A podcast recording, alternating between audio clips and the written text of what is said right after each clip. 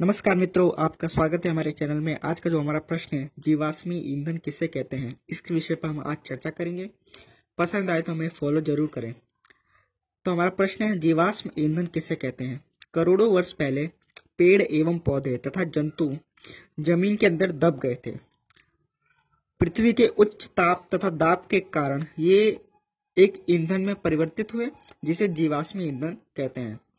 जीवाश्म द्वारा बने ईंधन को भी जीवाश्मी ईंधन कहते हैं, कारण कि पेड़, पौधे तथा जंतु जीव थे। उनके विघटन से जो ईंधन बना, उसे जीवाश्मी ईंधन कहते हैं। जीवाश्मी ईंधन का उपयोग हम वर्तमान युग में करते हैं। ऊर्जा स्रोत के रूप में हम वर्तमान युग में इसका उपयोग करते हैं। ये एक अनवीनकरणीय ऊर्जा स्रोत है, यानी ये भी समाप्त हो जाएँगे। इन्हें संरक्षण की आवश्यकता है, यानी वर्तमान युग में जिस तरह इनका उपयोग हो रहा है। तो जल्द ही ये खत्म हो जाएँगे, इसलिए इन्हें हमें संरक्षण करने की आवश्यकता है। अब जीवाश्मी ईंधन से हानियाँ क्या होती हैं?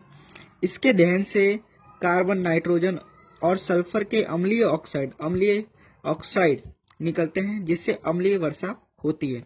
अब अम्लीय वर्षा किसे कहते हैं?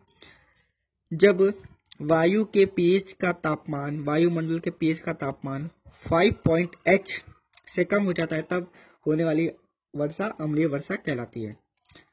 अम्लीय वर्षा, जल, मृदा तथा इमारतों। मृदा यानी भूमि को प्रभावित करती है। यह प्रदूषण फैलाता है तथा कार्बन डाइऑक्साइड गैस के कारण ग्रीन हाउस गैस भी प्रभावित होती है। ये जीवाश्मी ईंधन की हानियाँ हैं। तो कहने का अर्थ इतना है कि वर्तमान में हमें जितना हो सके नवीनकरणीय ऊर्जा स्रोतों पर ध्यान देना चाहिए तथा इन अनवीनकरणीय ऊर्जा स्रोतों को बचत करके रखनी चाहिए। आशा है कि आपको पसंद आया होगा। ऐसे ही विज्ञान के प्रश्नों तथा किसी भी प्रतियोगी परीक्षा की आप तैयारी कर रहे हो तो हमारे चैनल को अवश्य फॉलो करें। धन्यवाद।